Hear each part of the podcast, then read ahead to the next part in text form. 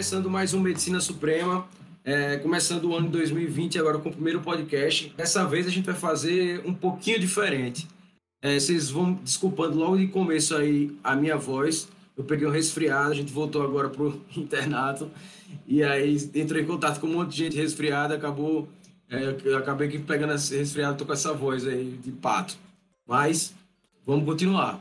É, hoje a proposta vai ser um pouquinho diferente. Qual foi a ideia? Eu trouxe aqui um amigo é, e um colega que está fazendo medicina comigo, o Enio. E aí, Enio, fala aí, pessoal. E aí, também estou um pouquinho gripado. A gente faz parte do mesmo grupo, então provavelmente fomos afetados pela mesma, pelo mesmo, mesmo vírus. vírus. É.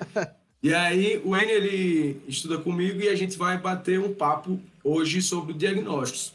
A gente vai falar sobre como os especialistas realizam diagnósticos eu fiz um curso e eu queria justamente tentar explicar isso para o Enio, para a gente ver se está ficando claro o entendimento, e aí vai ser legal que ele vai tirar as dúvidas que provavelmente vocês teriam enquanto estivessem ouvindo esse podcast. Só para deixar claro, o Fernando ele só comentou comigo sobre o curso, ele não aprofundou na, na, na técnica, ele falou por cima, eu achei bem interessante. É um modelo bem, bem diferente. Pelo que ele falou, dá muita curiosidade da pessoa querer aprender mais sobre eu, eu vou estar aprendendo junto com vocês. Até agora não estudei nada sobre o curso, realmente só por cima, só, só sei que ele existe. Vamos lá, esse curso que eu fiz foi um curso da Universidade de São Francisco. Como resolver problemas clínicos. É um curso mais longo, tem várias abordagens que, inclusive, a gente pode falar em outros podcasts. Lembrando que a proposta do Medicina Suprema são seis pilares que a gente vai discutindo, né? Que é justamente o diagnóstico, tratamento, inovação, que seria pesquisas ou, ou as tecnologias que vêm surgindo por aí, finanças, humanas, que é a parte pessoal é, que todo médico tem que ter, e estudos, que justamente são as técnicas de estudos que vão fazer a gente chegar mais na frente. Hoje a gente vai é, falar sobre o pilar do diagnóstico, né? E aí a ideia hoje é mostrar como os especialistas fazem os diagnósticos. Se você pudesse chutar, ainda, como é que você diria assim? Qual que é que você vê assim na, na prática, no dia a dia? O cara entra na sala, faz as perguntas, o que é que você acha que ele usa de método diagnóstico? É bem sistemático, né? Tipo, se essa região, a epidemiologia dessa região ou daquele serviço é mais voltado para isso, a pessoa já tem um pensamento levado para aquele tipo de, de patologia, aquele tipo de doença você já vai se guiando de acordo com a experiência também. A gente vê muito isso. O, os profissionais, os professores, eles se ligam muito na experiência. Então, sempre quando tem um sinalzinho, um, um, aquele feeling do professor, sabe? Eles, muitas vezes, eles não se atêm muito a protocolos. Eles, na maioria das vezes, pegam mesmo por experiência. Você sente isso, né? E a gente vai falar sobre isso. É, uma coisa interessante que você falou é o viés. Isso é muito importante que a gente fique de olho. Quando você vê casos recentes de alguma doença, você tem a tendência a diagnosticar mais essa doença. E quando no seu serviço aparece muito daquele tipo de paciente, você tem a tendência natural, é o viés que se chama, de encaixar os pacientes nesses diagnósticos, né? Muitas vezes a gente também vê o, o profissional ele muito na zona de conforto, né? Então ele acaba que, igual você falou, se sempre vem isso, ele sempre tenta encaixar naquilo. Tem hora que você, claramente, você é estudante, você está passando, você tem mais curiosidade, você quer ver de tudo. E muitas vezes o professor ele se liga, o profissional se liga só naquele detalhe, por exemplo, ele tenta encaixar tudo em uma determinada patologia, mesmo você enxergando algo que poderia ser por fora, né? Algumas, até algumas patologias seriam de exclusão. Não é assim, na prática, muitas vezes eles tentam forçar o encaixe da fibromialgia. Ele procura, tem essa dorzinha aqui, tem fibromialgia, acabou. então, assim, a gente vê muito isso na prática, sabe? Aí, a gente vai falar de reumato mais pra frente, mas Primeiro, o ideal é a gente entender que existe método para fazer diagnóstico, né? E o engraçado é que gente não para para pensar muito nisso, né? É, mas antes a gente precisa falar sobre uma coisa importante, que são os sintomas. Os sintomas, eles são como umas peças do, de um quebra-cabeça. O paciente ele vai chegar no consultório com a lista de sintomas para você, ah, eu tô com isso, isso e isso, e ele espera que em 10 a 15 minutos você é, resolva aquele quebra-cabeça para ele ali. Ah, doutor, tô com, a dor, tô com a dor de cabeça desde ontem. É o que isso, hein?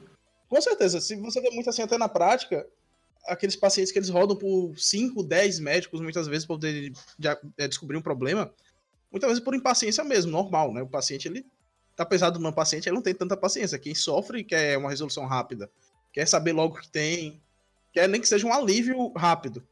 Então, muitas vezes ele passa por vários médicos e começa a acumular uma série de exames sem contar dos cortes de diagnóstico. Muitas vezes o primeiro médico pensa que é isso, tenta tratar porque ele não é. Aí vai pro segundo. Então, assim, quando chega no último médico que descobre aquele que é o médico bom, aquele que é o médico que resolveu tudo, ele esquece que teve toda essa bagagem de 10 consultas anteriores, dessa pilha de exames que foi feita ao, longo, feita ao longo do tempo, né? Então o paciente acaba se pegando muito a quem resolve o caso dele, né? Que descobre o que, é que ele tem. Exatamente. E esse é um dos marcadores de qualidade para o médico, né? Diagnóstico correto é igual à percepção de qualidade do paciente. Todo é, estudante de medicina no começo precisa de muitas informações para fechar um diagnóstico. E quanto mais a pessoa vai se especializando, não sei se você já percebeu, Enio, que às vezes você faz um monte de pergunta, um monte de pergunta, não consegue fechar o diagnóstico, aí chega o médico, faz três perguntas e, pô, é, com fecha o carro.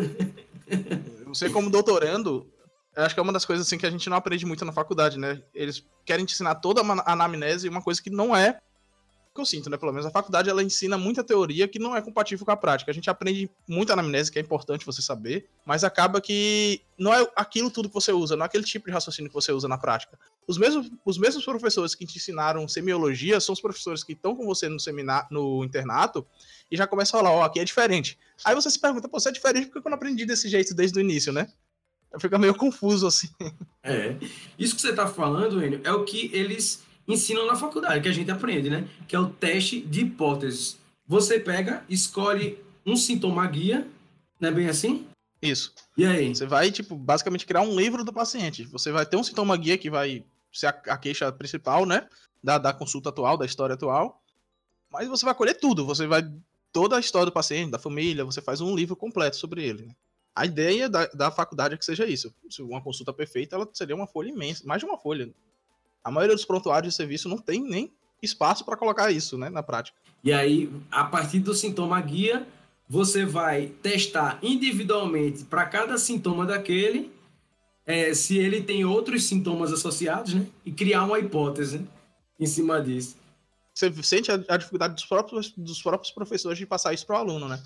Que eles falam isso do sintoma guia, aí depois, ah, não, mas quando você vai montando a sua história, você tem que ter o sintoma guia e ao mesmo tempo ser cronológico, né? Direcionando. Tipo, ah, você vai aqui nesse sintoma. Quer dizer assim, não, vá direcionando a história do paciente. É. Mas ninguém explica ninguém o que é esse direcionando. É, exatamente. É como se alguém te colocasse dentro de um carro e falasse, ó, dirige aí, tá ligado? Você nunca pegou no é. carro antes. ó, é assim, você acelera e vai andando. e ninguém explica o que esse vai andando. jeito. é isso mesmo. Então, é vou fazer um exemplo aqui para a gente colocar na prática aqui como seria o teste de hipóteses. Vamos dizer que Luísa, ou seja, sexo feminino, com 23 anos, chega ao consultório com a queixa principal de dor na perna. A queixa dela é essa, dor na perna. Uhum. Então, para chegar no teste, é, no diagnóstico com o teste da hipótese, você vai separar algumas doenças que envolvem dor na perna. Então, por exemplo, TVP tem dor na perna, lupus pode dar dor nas, dor nas articulações, né? Quem mais você acha? Mecânico mesmo, próprio trauma mecânico. Isso, um trauma, uma lesão muscular, né? Uma dor ciática. Sobrepeso. Uma, uma febre reumática pode dar dor na perna. Então vamos lá. TVP é uma hipótese. Aí você vai abrir a pasta mental do TVP na sua cabeça vai pensar o quê? TVP tem o quê? Tem edema na panturrilha. Aí você vai começar a perguntar para a paciente: Eita, tem um edema na panturrilha? Aí ela vai dizer: Não. Aí já quebrou seu TVP. Aí você pode continuar, dizer: Você usa anticoncepcional? Aí ela: Uso. É, é tem um sinal de de romance, né? É, já no exame físico, né? Você vai procurando coisas. Mas aí você pergunta, é. você ficou muito tempo parada? É, tem, teve algum evento trombótico anterior? Ou seja, você vai rodar uma lista de sintomas que se encaixem com TVP e vai perguntar a ela se ela teve ou não. É, você vai procurar é assim que a faculdade. Fatores de risco, né? Você vai estar tá procurando todos os fatores que ela se enquadra. Ela tem risco para isso, é como se fosse uma probabilidade, né? Quanto mais fatores de risco você vai acumulando no paciente, mais chance tem de ser aquele diagnóstico. É, ou sintomas, né? Ou então achados do exame físico. Exatamente. Só que, só que o interessante é o seguinte: é que você vai testar tudo para TVP, aí vai chegar um ponto, você vai dizer assim, rapaz, não fechou muito bem não para TVP. Talvez possa ser lupus. Então vamos começar a perguntar as coisas de lupus. E aí você vai, teve Hashmallah, né? Ficou vermelho o rosto? Isso se você não conseguir excluir, né? Porque ainda tem a, a chance de você conseguir excluir o próprio a própria hipótese, né? Mas se bem que na anamnese, como você está colocando aqui por partes, apenas na parte da entrevista, teoricamente você não vai conseguir excluir muita coisa, né?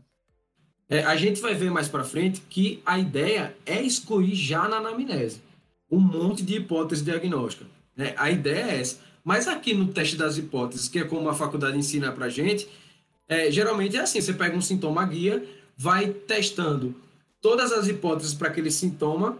Então, uma dor na perna pode ser um TVP. Então, deixa eu ver. Ela tem edema? Não tem. Usa anticoncepcional? Usa, mas não teve evento trombótico, não ficou imobilizada, a dor não é desproporcional. Ah, então acho que não é TVP não. Qual é o próximo diagnóstico? Seria lupus? Então vamos ver, ela tem Hashimoto?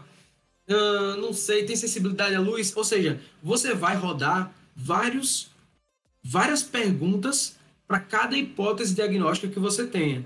É, e você ainda tendo uma paciente esclarecida, entre aspas, assim, que entenda todas as suas perguntas, que saiba o que você realmente está perguntando, porque muitas vezes acontece você perguntar de um jeito que não é o jeito que ela conhece, que ela entende aquilo, então ela pode acabar negando ou colocando informação a mais. E isso é muito ineficiente. Então. Aí, quais são os pontos contra dessa, dessa técnica que a faculdade ensina? É que, primeiro, é uma lista muito grande, é, a entrevista ela demora muito tempo, o paciente ele fica impaciente, né? É. É muito irritante, até porque quando você estiver terceiro, na terceira hipótese diagnóstica, é capaz de você já ter esquecido o que perguntou na primeira. E aí isso vai causar redundância. Você vai colher uma informação duas vezes.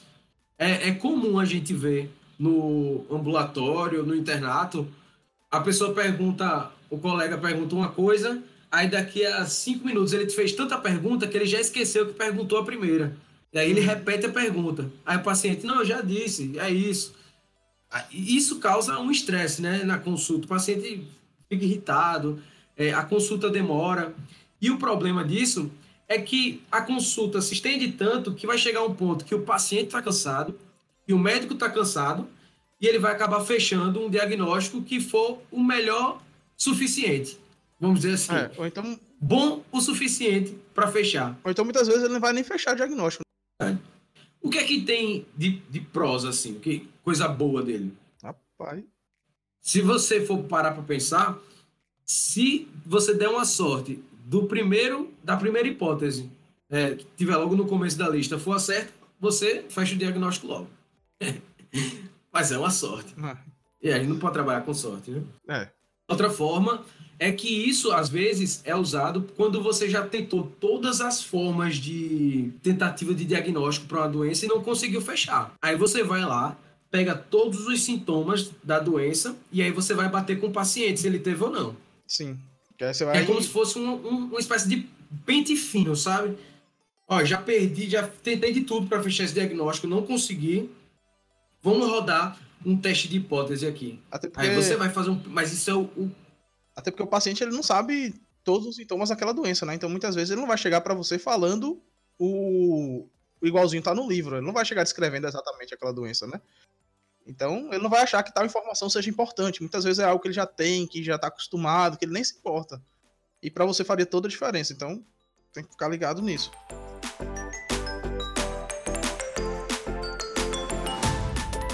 Então, assim, são três métodos, né? Esse método aí já se comprovou que ele é, ele é muito ineficiente. E é o que a gente mais conhece, é isso. É pegar um sintoma guia e ir trabalhando em cima dele em várias hipóteses. Mas o que é o tal do vá direcionando? O, o que é isso? Nunca explicaram pra gente, mas existe um artigo que é da doutora Bowen, que é, ela publicou no New England Journal of Medicine.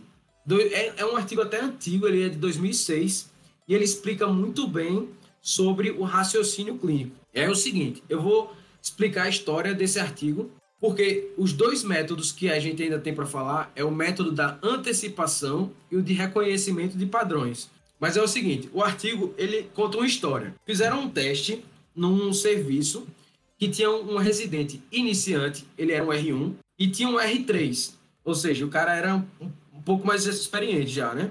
Os dois iam ter que entrevistar um paciente. Para quem não sabe o que é R1, R2 e R3, são os, é o tempo de residência, né? É o ano que você tá dentro da residência. R1 é o do primeiro ano, R2 segundo ano, R3 do terceiro. Então, teoricamente, quem tá no terceiro ano tem mais experiência, né? Já é quase um especialista. Né? Exatamente. Dependendo da, da especialidade. E, a, e, aí, qual era a história? O residente mais, é, o, o, mais novo, né, o R1, ele teria que ir para o preceptor, né, que é o, médico que coordena os residentes, ele ia para o preceptor e ia explicar o caso, passar o caso. O R1 separado do R3. E o professor ia fazer uma pergunta para eles e eles iam responder sobre aquele caso. Então a história foi o seguinte: ó. o paciente chegou no consultório e a queixa é idêntica para os dois, tá? Ele disse o seguinte: Ô Enio, vá pensando aí para ver se você conseguiria matar essa história aí. Uhum. Tô pensando aqui. O joelho doeu muito ontem à noite, me fazendo acordar. Estava tudo bem quando eu fui para a cama. Agora está inchado. É a pior dor que eu já tive. Eu tive problemas como estes antes no mesmo joelho, uma vez há nove meses e uma vez há dois anos atrás. E entre as duas vezes ele não incomodou. Basicamente é, era isso que o paciente chegava reclamando, né? Aí o residente iniciante ele chegou e apresentou o caso. Ele, eles pegaram mais informações, né? Uhum. E aí ele apresentou o caso assim para o preceptor. Ó, o meu próximo paciente é um homem branco de 54 anos com dor no joelho. Começou ontem à noite, ele não relata nenhum trauma. Ao exame, seus, seus sinais vitais são normais. Seu joelho está inchado, vermelho e sensível ao tocar. Essa foi a passagem de caso do residente do R1. O que, é que você acha dessa passagem de caso aí? Como é que. Bem direcionada, né? A gente não sabe exatamente o intervalo de tempo que ficou entre, entre o primeiro e o outro, né? Tipo, quanto tempo de dor que ele teve? Foi um quadro pontual? Resolveu rápido? O que foi que ele fez para resolver? Ele procurou algum serviço de emergência? Faltou alguma, algumas coisas, mas foi uma passagem bem direcionada, né? Uhum. Agora, o interessante é perceber que ele fez uma lista de sintomas. Sim. Percebeu? Ele não processou muita coisa, não, aí. As informações que ele coletou, ele passou para o médico. Basicamente isso. A gente, a gente sabe quando o cara estudou ou não. quando você está é. no internato e o professor pergunta uma coisa, a gente sabe quem estudou ou não. Ou quando você está na tutoria. E o cara vem com essas informações. Informações genéricas, assim, coletadas, sem um processamento. Você vê que Informações ele trouxe... Crua, né?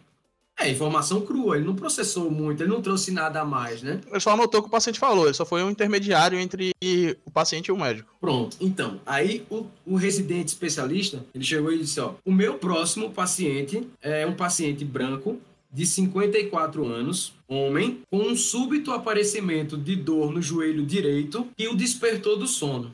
Ele não relata nenhum trauma e estava assintomático quando ele foi dormir. Sua história é notável por dois episódios de dor intensa, semelhantes, nove meses e dois anos atrás. Ele está livre de dor entre os dois episódios. Hoje ele está febril, seu joelho está inchado, sensível ao toque e eritematoso. E aí, o que, é que você achou dessa passagem? Eu ainda achei um pouco semelhante ao anterior. Teve umas informações a mais. Não, não foi muito diferente, né? É, mais, dire mais direto. Outra coisa foi essa relação né, das, duas, das duas dores, o período entre elas sem dor, né? Ele deu importância para alguns dados que o R1 não deu, uhum. por exemplo. É, já passou mais direcionado. No... Isso, é o que você tinha falado. Sim, que eu... Aí o, o professor, ele pergunta para os dois, né? Em separado, eles estão em momentos separados. Ele pergunta, o que é que você acha que está causando a dor no joelho desse paciente? Aí o primeiro responde o seguinte, né, o R1. Pode ser uma infecção, pode ser uma nova instalação, né? Uma, uma artrite reumatoide inicial, pode ser uma doença de Lyme. Como ele não se lembra de ter caído, eu acho que é difícil ser uma lesão. Não sei se a osteoartrite também se apresenta assim sempre, mas ele tem um histórico de dor no joelho. Ou seja, pode ser um monte de coisa, né? Pode ser tudo. Basicamente pode ser tudo. É. Aí o residente do R3, ele fala o seguinte: ó, o paciente, ele tem uma artrite gotosa aguda. Ou seja, é uma crise de gota que o paciente está tendo. Aí você diz assim, caramba, como? Ele sabe disso, né? Aí ele explica, ó.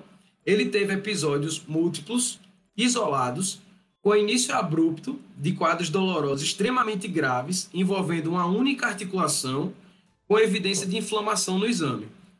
Antes de todos os episódios, ele estava assintomático. Aí ele fala: Eu esperava que a gota afetasse a articulação do primeiro metatarso falangiano. Porque geralmente é como se apresenta a gota, né? Uhum. Mas ela pode se apresentar no joelho. Aí ele fala ainda: nada sugere qualquer problema crônico contínuo no joelho. Eu não vejo qualquer portal de entrada para sugerir que seja uma artrite infecciosa. E ele parece muito bem para isso, ou seja, ele não tem nenhuma alteração sistêmica. Aí ele fala: suas outras articulações são normais aos exames e eu duvido que ele tenha um surto de osteoartrite com pseudogota ou artrite inflamatória sistêmica como uma artrite reumatoide. Sim. Ele matou a pau isso aí. Até porque é um quadro bem pontual, bem agudo, né? É uma diferença bem, bem grande, assim, na, de passagem, né? sequestration, tuberculosis, Gaucher disease, TTP, hemolytic uremic syndrome, sepsis, lupus. Listing all the possible causes is only impressive if you can do it reverse alphabetically. Do raciocínio clínico vai estar em volta de conhecimento, contexto e experiência. Por isso que o especialista chega, bate o olho e faz o diagnóstico. O contexto, ele, ele é muito explícito, assim, por exemplo, se você está num consultório ambulatório de reumatologia, por exemplo, isso te dá contexto para pensar que o cara vai ter uma série de, de doenças relacionadas com a reumatologia já, né? Que a pessoa foi encaminhada para lá. Ou então você está numa vermelha de trauma, então a chance é que a pessoa venha com trauma, né? Ele te dá o contexto, né? ele restringe aonde você vai chegar. Que é a questão, é como eu estava falando no início, que é a questão de você estar tá juntando probabilidades, epidemiologia, né? Você vai colhendo dados, cada um a porcentagem de ser aquilo, né? Aí, qual é o processo do raciocínio clínico? Qual é a diferença entre o cara que está no R1 e o cara que está no R3? Tudo isso é baseado, a diferença entre um e outro é como eles conseguem representar um problema na sua cabeça. Você tem que criar uma estrutura mental que vá eliminando as possibilidades a cada pergunta que você faça. A ideia é essa. É a anamnese, é o exame físico, o exame complementar. E através dessa aquisição de dados, as perguntas que você faz, os exames que você tem, isso vai cada vez mais afunilando o diagnóstico. Dá para perceber claramente que o R3 ele teve um processo melhor de, de esquematizar o problema dele. Ele traduziu os dados para uma linguagem médica, ele processou as informações. Por exemplo, ontem à noite virou início abrupto. Repetindo, né? O que o cara falou de eu tive problemas iguais a esse antes, ele transformou o quê? Em recorrente. Uhum. Né? O problema ele já, te, já apareceu várias vezes. Então, isso vai, vai mapeando, ó. Início abrupto, recorrente. No mesmo joelho. Aí o cara já pensa, mesmo joelho, monoarticular. Exato. Uma articulação só. Então aí o cara já cria aí, ó, três observações. Início abrupto, recorrente, monoarticular. Aí você pega a idade, o sexo e o passado médico. Ou seja, é um homem de meia idade que estava saudável, a dor foi de início abrupto, ela é recorrente e monoarticular. Aí você vê como já mudou né, a visualização do caso. A ideia é que cada vez mais a gente use essa forma de processamento para facilitar a lembrança e a comparação entre os outros diagnósticos. Aí eles chamam isso de qualificadores semânticos ele sempre faz oposição a alguma coisa. Então, o qualificador semântico, por exemplo, seria múltiplos. O cara teve múltiplas crises, ou seja, não foi uma única crise. Ele teve um acometimento monoarticular, ou seja, não é poliarticular. Ele foi intermitente, ou seja, ele não é contínuo. Então perceba que cada vez que ele qualifica, ele exclui um monte de coisa. Tá ligado? Sim. então, ele vai assim, mentalmente, toda vez que ele pega uma informação do paciente, ele já vai transformando aquilo. Dá pra fazer uma analogia com um quebra-cabeça, literalmente, né? Cada é. pecinha que você vai colocando, você vai ficando mais perto de ver a imagem final, né? Uhum. E muitas vezes você não precisa nem terminar todo o quebra-cabeça pra ter uma ideia do que seja aquela imagem. Né? Exatamente. Aí se você parar pra pensar na analogia do quebra-cabeça, quando você pega uma imagem de canto, você sabe que aquilo ali não é imagem de meio. Uma peça de canto no quebra-cabeça é bem específica. Né? Ela, ela tem uma quina assim, né? Dois lados, você já sabe. Quem, quer é mais experiente sabe que tem que começar por elas, né? Quem não é, vai tentar é, começar por qualquer uma, sai colocando lá. Exatamente. E aí, existe um negócio que o curso inteiro que eu fiz, ele é baseado nisso, que é roteiro da doença. Eles usam lá nos Estados Unidos Illness Script, como eles chamam, mas traduzindo é um roteiro da doença que isso dá um episódio só, só sobre isso, específico. Mas basicamente é o seguinte: cada doença você cria um, um, um roteirozinho que ela tem que seguir. Uhum. Então, por exemplo, eu vou dizer, eu vou falar aqui um roteiro da doença, você vai perceber que você já usa isso na prática e você não sabe. Quer ver? Paciente chega com dor retroesternal evoluindo para membro esquerdo e mandíbula, com falta de ar, é, passado tabagista e hipertenso. A pessoa já pensa em infarto. É, imediatamente, né? Já pensa em infarto. automático. Então, esse é o roteiro da doença.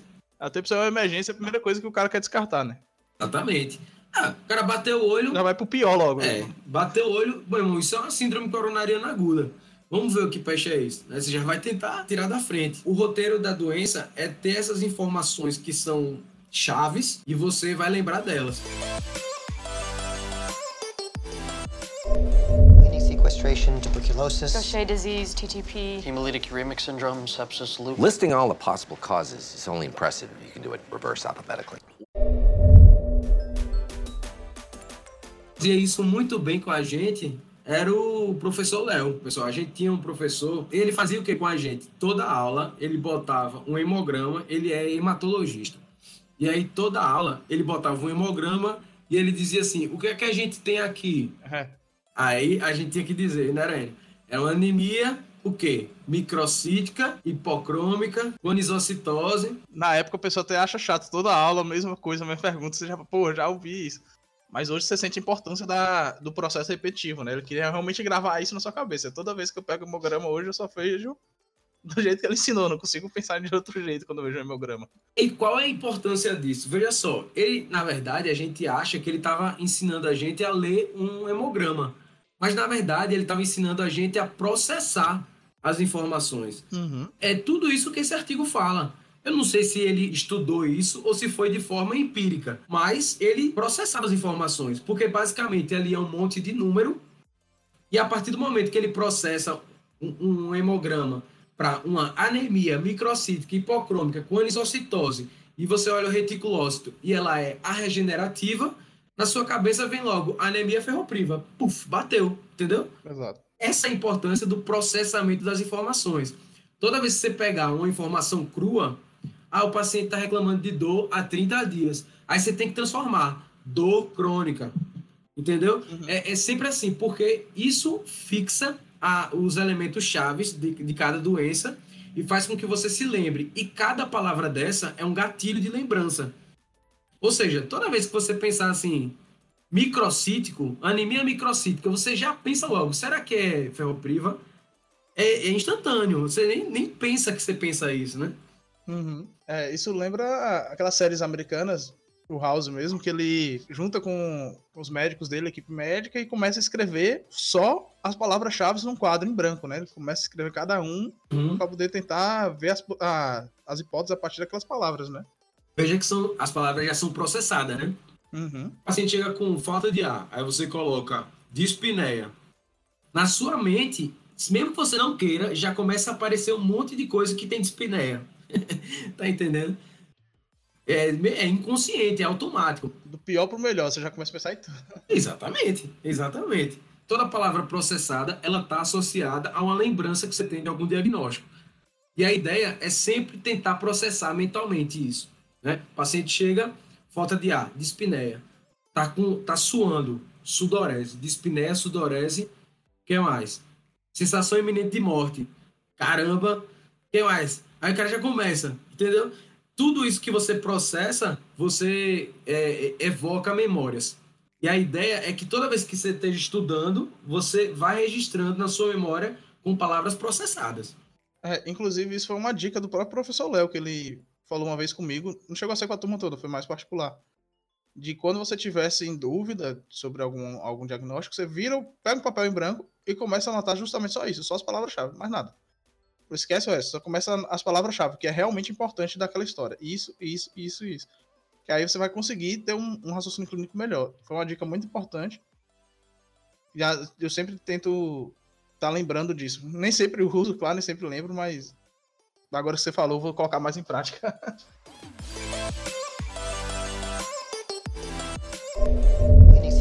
sequestration, tuberculosis. Gaucher disease, TTP. Hemolytic uremic syndrome, sepsis, lupus. Listing all the possible causes is only impressive if you can do it reverse alphabetically.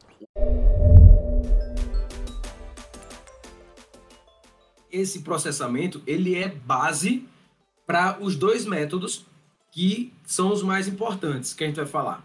O método da antecipação é um nome estranho, antecipação, mas é porque lá, lá nos Estados Unidos eles colocam que é forward thinking, que é tipo pensar à frente. É antecipar, né? Basicamente é isso. É. Então, se, se quiser facilitar, ter uma imagem mental do que eu tô falando, é um fluxograma, basicamente. É uma árvore de decisões. Todo fluxograma funciona assim, né? O paciente tem isso, se sim, você vai para um, um, um braço do fluxograma, né? Se não, você vai para outro braço do fluxograma. Sim. É, esse é um método que ele é muito mais rápido, muito mais preciso, e a cada braço que você vai descendo, você vai eliminando uma série de hipóteses. O foco aqui é em síndromes. Você vai tentar chegar ao máximo numa síndrome. É parecido com a emergência, né? Você não tenta chegar no diagnóstico final, você tenta descobrir o diagnóstico sindrômico, porque já dá pra você começar a resolver algo, né? Exatamente. A ideia aqui é fechar a síndrome. Cada pergunta que você faz elimina um monte de síndrome. Uhum. A gente começa com a árvore de decisões mais ampla e a cada pergunta que você vai fazendo, você vai eliminando um monte de síndromes. Isso aqui é como se fosse aquela busca no Google. Toda vez que você bota uma letra diferente, ele vai mudando as sugestões que ele dá, né? Para a gente fazer um teste aqui, com o exemplo que eu dei no começo aqui do podcast, esse paciente que chegou da gota, né? Sim. A gente conseguiria fechar, pensando assim rapidamente, em quais síndromes? O início do fluxograma seria do articular, no caso, né? Isso, exatamente, ótimo. É a dor principal, a queixa principal do cara é dor articular, né? É, Puxando ali, né? E o, o que é importante é isso, ó. A partir do momento que o cara entrou, eu já sei que ele é homem, então eu já vou excluir miomatose uterina, é, gestação. Sabe o peso dele, né? Você já sabe mais ou menos o peso, mais ou menos a idade. Sabe se é uma pessoa atlética, se não é. Dá pra você ver já pelo perfil biofísico da pessoa, né? Exatamente, exatamente.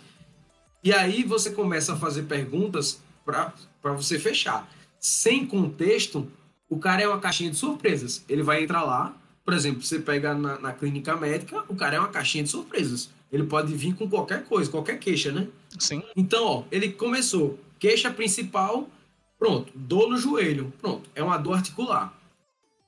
Beleza. Aí, todo o resto, eu vou excluir. Eu não vou querer pensar em infarto agora, não vou querer pensar em jaqueca, migrânia, não vou querer pensar em nada disso. Então, eu já estou excluindo. Beleza. Então, vamos lá. Dor articular. Eu posso colocar uma osteoporose aí no meio, É, mas. sindrômica. é, pela idade dele. Tem poucos anos, é homem. É, pouco provável ser uma. Aí você já começa a excluir, né? Acho que a osteoporose não faz sentido. A dor articular, vascular. Eu tenho três opções aqui. Eu vou botar três opções: articular vascular, articular inflamatória e articular infecciosa. É, são as principais. As principais hipóteses. O que é interessante desse método? Você vai procurar sinais que excluam. Então, por exemplo, a dor vascular, geralmente ela, ela apresenta claudicação. O paciente está andando, começa a fazer um esforço, a- a- as artérias e as veias, elas têm problemas, algum problema ou de oclusão, ou de compressão, ou de vasoespasmo, por exemplo. E aí você começa a fazer é, uma atividade e aí existe a claudicação, ou seja, existe uma dor e aí quando você para o esforço, a dor desaparece ou diminui. E ela é uma dor constante. É diferente do que a gente está procurando nesse caso. O paciente não apresentava, ele teve um intervalo de zero, ausência de sintomas entre um- uma, uma crise e outra. Então, nesse caso, É, e sem contar que um, uma vascular nem sempre vai cometer o mesmo membro, né? isso exatamente, pode ter, até ter bilateral também. No caso, ele teve 13 crises exatamente no mesmo membro. Exatamente no joelho, né? Eu não precisa nem perguntar mais nada. Só com a informação que a gente já tem, a gente já consegue excluir. Então, não deve ser vascular, isso aqui. E aí, acho que o grande lance fica entre infeccioso e inflamatório. Porque os dois têm inchaço, edema, rubor, calor, perda de função. Algumas pessoas, alguns médicos, eles vão parar por aí e vão precisar do laboratorial para fazer essa diferença. Vão precisar de exames complementares para diferenciar um do outro. Pelo raciocínio do próprio R3 que você leu, não precisou, né? Ele conseguiu chegar a uma conclusão sem exames complementares, só com as informações. Porque uma síndrome infecciosa, ela sugere, não é que seja obrigatório, mas ela sugere uma, uma um início um pouco mais arrastado. Uhum. Não é que ela precisa ser crônica ou precisa demorar muito tempo, mas ela tem um, um critério subagudo. Geralmente uma dor infecciosa, ela começa com um incômodozinho que vai crescendo, crescendo, crescendo e fica insuportável. É, tem que pensar na colônia das bactérias, né? Ela tá, tá colonizando para depois infectar. Isso, exatamente.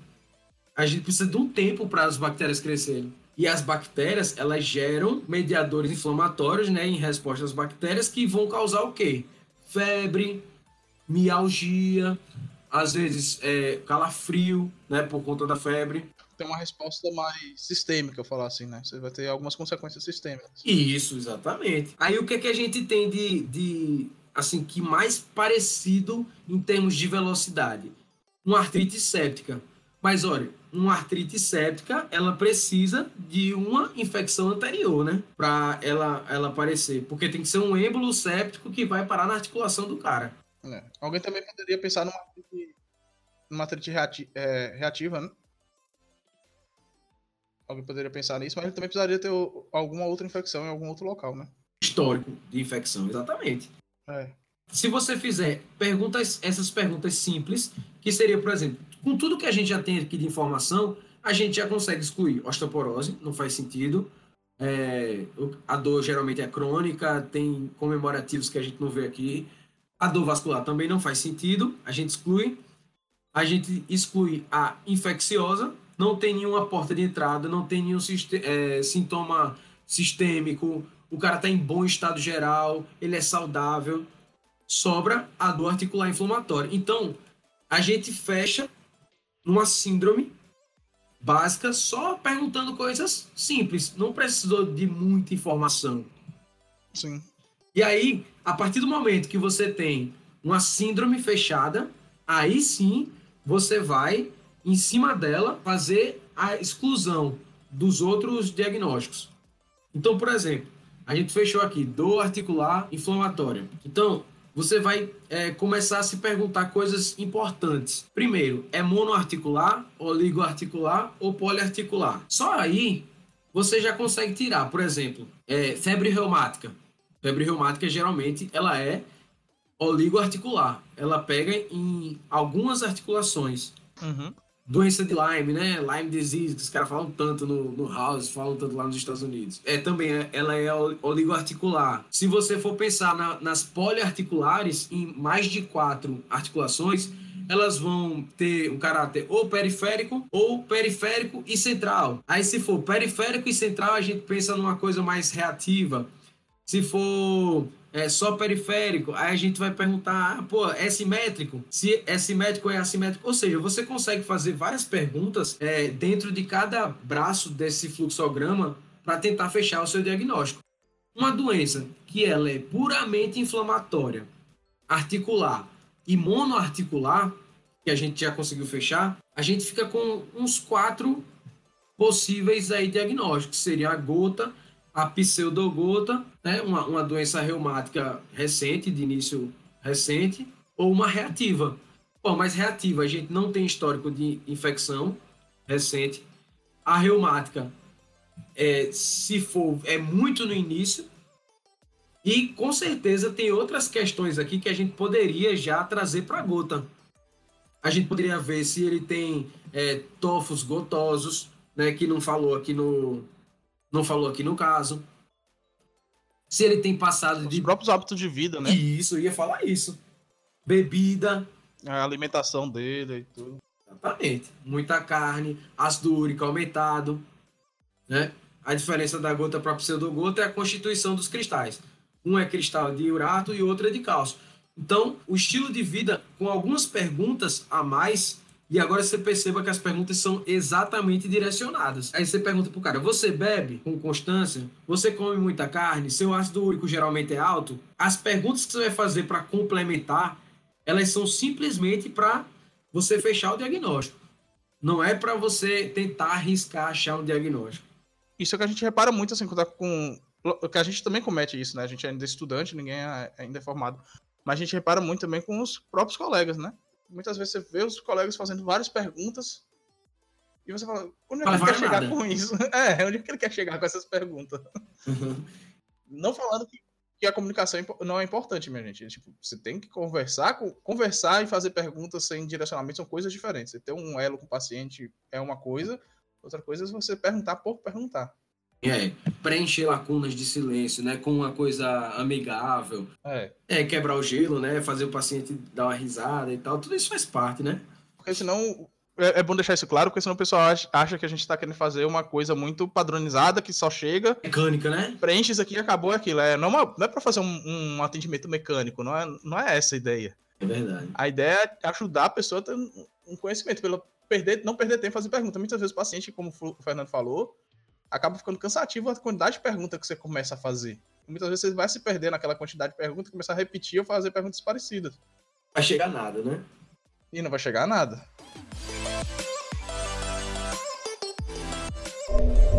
Sequestration, tuberculosis. Gaucher disease, TTP. Hemolytic uremic syndrome, sepsis, lupus. Listing all the possible causes is only impressive if you can do it reverse alphabetically. O terceiro método, ele é, é simples. Depois que você entendeu tudo isso, ele é muito simples. Se chama reconhecimento de padrão. Já é o da experiência, né? Exatamente. O médico, ele viu, ele fez tanto esse caminho que a gente fez aqui de sair excluindo. Ah, é uma dor articular? Peraí, é inflamatório? Não. É vascular? Não. É, é- é infeccioso? Entendeu? Ele já fez tanto esse caminho mentalmente, esses caminhos de ah, então é mono, é poli ou é, é oligo Uhum. sabe? Ele já fez tanto esses caminhos tantas vezes, já viu tantos pacientes, e quando ele olha para o paciente e pergunta pouquíssimas coisas, ele já reconhece o padrão. É, eu, acho, eu acredito que o, o professor, o Léo, que ele, ele teve consciência disso, né? A maioria dos médicos acabam fazendo, só que inconsciente. Ele conseguiu ter essa consciência e conseguiu esquematizar, né? É empírica, né? Eu acho que juntando a habilidade dele de docência com, com medicina, ele conseguiu ter essa visão, de é, esquematizar isso, colocar isso no, no papel pra gente. E eu acho que até para ele entender melhor como é que funciona, Uhum. e depois que ele entendeu, ele, para ele passar melhor, né, também para os alunos. Exato. E, tipo, todo mundo adorava a matéria dele, por quê? Porque o cara aprende, pô. Uhum. Como você não aprende? O- O cara tá te dando todos os caminhos, entendeu? É como se fosse um fluxograma de diagnóstico ali na cabeça. É, ele tá te ensinando a pensar, né? Que é o que muitos professores acabam reclamando. Ah, não tem como ensinar o, o aluno a pensar. Muitos professores acham que o papel dele é só dar informação. Só chegar lá, ó, isso aqui existe, acabou. Enquanto que o, o professor lá consegue ensinar você a pensar sobre aquilo. Eu acho que é o papel, é o papel mais difícil do professor, né? Passar informação é fácil, principalmente hoje em dia com, com internet, sabe? Tipo, todo mundo tem acesso a muita informação, informação de qualidade. A questão é você conseguir pensar. O diferencial tá nisso.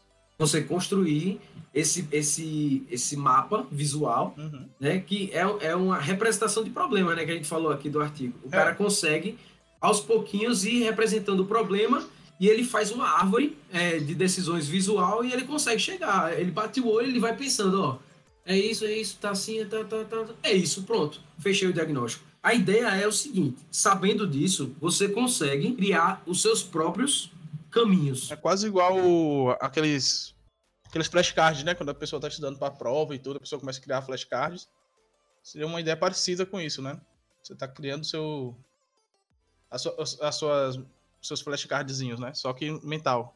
É, só que às vezes o flashcard ele te leva para outros caminhos que não são tão, tão decisivos assim na hora de você fechar um diagnóstico. Porque às vezes você coloca tanta informação que essa informação não é uma informação chave para aquele diagnóstico. Sim, sim. Então, por exemplo, tem palavras que a gente precisa colocar aqui que é, por exemplo, é, tudo que é patognomônico a gente deveria saber. Porque o patognomônico ele Eu já corto um monte, né? Você já direciona bem por aquilo. Exatamente. Por exemplo, se você falar em sinais de Koplik, que são aquelas manchinhas brancas que aparecem na boca da criança quando ela está com sarampo. Quando você vê complique, ou quando você vê a imagem da boca da criança cheia de manchinhas brancas, Sarampo. você já pensa, pô, isso é sarampo. É. Ela tá com uma doença exantemática e tá com essas manchinhas na boca, sarampo. Fechou. Uhum. O especialista, ele faz o diagnóstico desse jeito. As pessoas que estão vendo de fora, elas acham que é preguiça de pensar. Mas assim, meu irmão, o cara que entrou aqui, fez três perguntas, disse que eu tô com isso, o cara tá com, É. tá com preguiça de pensar. Muito. Mas na verdade, o cara conquistou o direito de ter um reconhecimento de padrão. tá entendendo? Não vamos confundir preguiça de pensar com reconhecimento de padrão. É, são coisas diferentes. Mas o especialista, aquele que você admira, que é aquele cara que você olha assim, meu, esse cara sabe muito. Você pode prestar atenção que ele olha para o paciente, ele diz, é isso, isso e isso. Aí você pergunta, por que, professor? Aí você vai ver ele criando toda a representação de problema. Uhum. Pode fazer o teste, você que está ouvindo aí o, o podcast, pode fazer um teste. Chegue num professor que você admira, ele é especialista. Aí ele vai dar o diagnóstico. É isso. Aí você vai perguntar assim, por que, professor? Aí ele vai começar a desenhar mentalmente esse caminho que a gente fez aqui. Ele vai dizer, porque o paciente é um paciente novo, a instalação da doença foi rápida ou foi longa, é crônica, é agudo, tem sangramento, não tem sangramento. Ele vai começar a fazer um desenho mental, tudo isso que a gente está falando dessa escadinha de sims e não, sims e nãos, até chegar no, no resultado final. É muito importante o professor, pelo menos, dar uma vez esse exemplo ao aluno, né? Porque alguns professores, quando você pergunta, ele fala, ah, não, você, você tem que me dizer o porquê. Ele nem. O PBL, o PBL que É. a galera não entende como funciona, né? É, exatamente. PBL que. Que é, pra quem não sabe, PBL é metodologia baseada em problema, né? Que muitas vezes o professor acaba querendo jogar toda a responsabilidade pro aluno. Ele acha que é isso que é o PBL. E na prática não é. Dá um podcast só disso, só sobre PBL. É verdade, bicho. A gente já conversou muito, velho.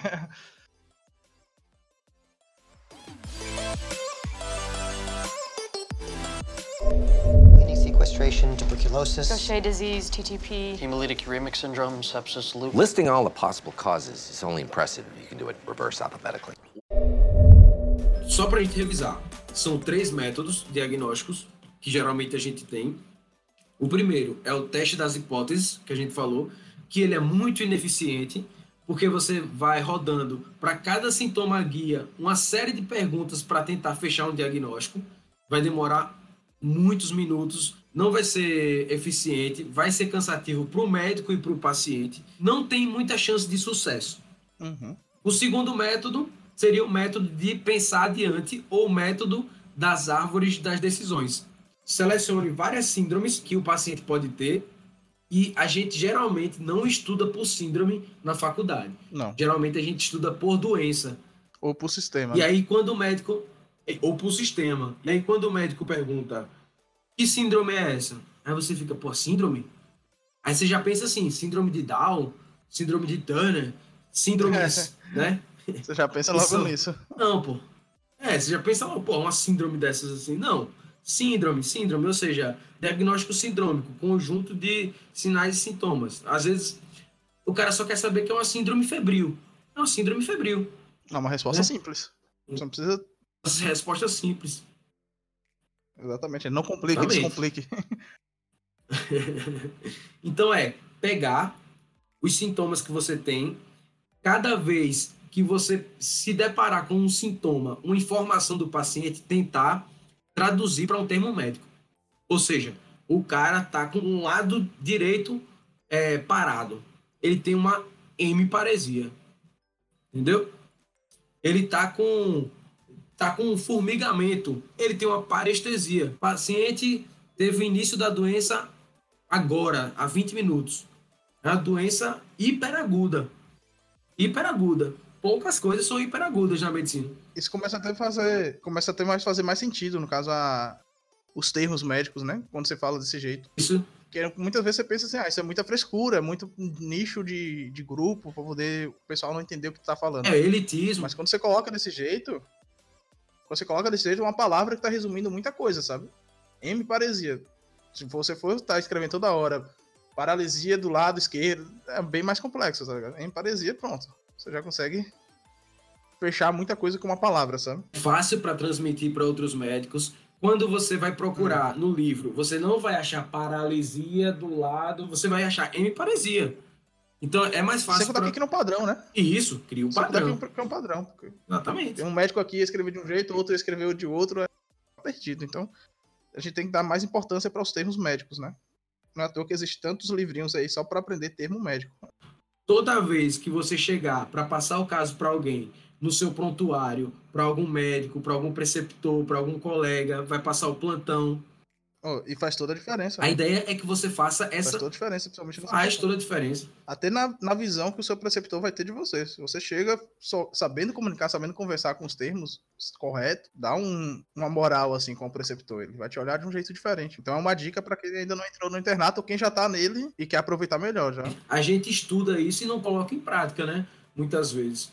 Então é chegar para o médico, ó, dizer, ó, doutor, Uhum. o paciente entrou com a cefaleia de início súbito, a maior, a pior. Aí existem algumas coisas que não são é, termos técnicos, mas que identificam uma doença. Por exemplo, a pior dor de cabeça da vida. É, vontade de se matar, tá ligado? Não é um termo técnico, mas isso identifica muita coisa. Por exemplo, um AVE. Geralmente o cara vem com essa história. É uma dor, é uma cefaleia de início súbito, a pior cefaleia da vida, é acompanhado de síncope, é rebaixamento de rima labial. O cara já, tá- você vai falando, o cara já vai desenhando na cabeça dele. A AVE já pediu a, tom- a tomografia. É, isso é verdade. Porque até agora mesmo, quando você falou isso, quando eu, pensei, em, quando eu falei em, em, eh, vontade de se matar, seria na cefaleia em salva. Já, só uma palavrinha já deu toda a diferença, pra você ver. Se eu tiro essa palavra, o cara já vai pensando em AVE. Se eu coloco essa palavra, vontade de se matar, o cara já esquece a AVE, já vai pensar em cefaleia em salva. Pode ter certeza. Exatamente. Você vai fazer uma passagem de caso curta, efetiva, e o médico que está, para quem você está passando o caso, ele vai entender o que você está falando. Ele já vai criando. Agora é o seguinte: você só consegue processar é, muito bem se você já tiver uma ideia do que são os diagnósticos, né? Então, a ideia é, você vai processando e você, se você tiver uma ideia do que pode ser o diagnóstico, você vai fazendo perguntas importantes. É, é um dos pontos até do, do nosso curso que a gente acaba ficando assim, né? Que é como você tem um curso em espiral, né? Então muitas coisas você vê no início e acaba ficando perdendo, que hoje no, no final faz todo sentido. Você começa já, quando você tem uma visão ampla, do, você tem um conhecimento mais amplo, você começa a ver com, com mais sentido. Coisa que você aprendeu no início que você não deu muita importância, que você achou muito difícil. Hoje, que você tem um conhecimento maior, você começa a ter uma visão diferente, né? Começa a saber onde cada coisa se encaixa, começa a organizar o seu conhecimento já no final do, do curso. E a pergunta-chave: como eu faço diagnóstico como um especialista? A primeira resposta, mais seca e simples, é se torne especialista. Essa aí, essa aí é a resposta. Essa não tem como errar. Se torne especialista, que você vai conseguir diagnosticar como especialista. A outra é por tempo. É, se você quer utilizar as ferramentas que um especialista utiliza, e muitas vezes o especialista nem sabe. Então, o cara que é especialista, ele, ele foi na força bruta e conseguiu aprender. Mas você, sabendo dessa técnica aqui, você consegue quebrar muito, muito esforço. Sim. Imagina aí, você com essa informação, você vai agilizar o seu método de estudo. Você vai ganhar um bônus de experiência, né? Você vai estar ganhando um bônus de experiência. É como se você tivesse alguns anos na frente, se você usar essa técnica. Exato. E aí você vai pensar o seguinte: toda vez que você for ler um assunto, você vai pensar assim, é, epidemiologia. Aí você começa a ler epidemiologia. Ah, essa doença aparece 60% na América do Sul, com 50% em homens e 10% em mulheres. Aí você já começa. Aí você. Eles falam um monte de coisa na epidemiologia e você só precisa saber uma coisa. Você já começa a fechar o olho, cochilar em cima do livro. Puta, é muito chato isso.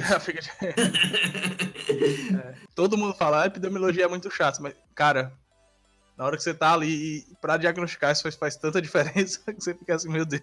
E aí é uma outra dica aqui, é o estudo ativo. Toda vez que você for estudar alguma parte da doença, é procurar por essas informações chaves. Por exemplo, epidemiologia. O que é que eu quero saber aqui? Basicamente, a epidemiologia é quem pode ter essa doença e quem tem mais chance de ter. Pronto, meu amigo, é isso que você tem que tirar É, tem dali. um perfil em mente, né? Isso, é desenhar. Monta um perfil em mente. Quem é o paciente padrão dessa doença? Esse curso, ele, ele explica um negócio que é o seguinte, ele, compare and contrast thinking, que ele fala, que é o seguinte, é pensamento de comparar e contrastar. Então, isso aí vai ficar para outro episódio, porque imagino que já esteja muito grande e quando fica muito grande, fica difícil de chegar até o final. Então, assim, é, eu quero ser interessante que vocês dessem uma, um feedback, né? Pode ser pelo, pelo Instagram, Pela plataforma também que tá vendo. Muitas vezes tem espaço para comentário embaixo, dependendo de onde você tá vendo esse podcast. Se não, você puder pro- procurar a gente na- nas redes sociais, né? Arroba Fernando Flu. Qual é o teu, qual é o teu Instagram? Enio Prado, só que com dois i. Arroba Enio Prado com dois i. Quem chegou até o fim aqui, de- fala o que, Enio? Diz aí uma palavra chave. E a experiência, velho. A gente falou tanto sobre experiência, sobre isso. Acho que a palavra-chave seria experiência. Quem chegou até o final, escreve experiência maluca. Pronto, que aí fica mais, Criativa. mais específico. Experi é, experiência maluca. Comenta aí. Então, velho, obrigado. A gente ainda tá pegando o ritmo, né? É o primeiro. É isso aí, o primeiro de muitos, eu espero. então, muito obrigado se você ficou até o final aqui com a gente. Semana que vem tem mais e até lá. Falou, falou, falou, Enio. Tchau. Valeu.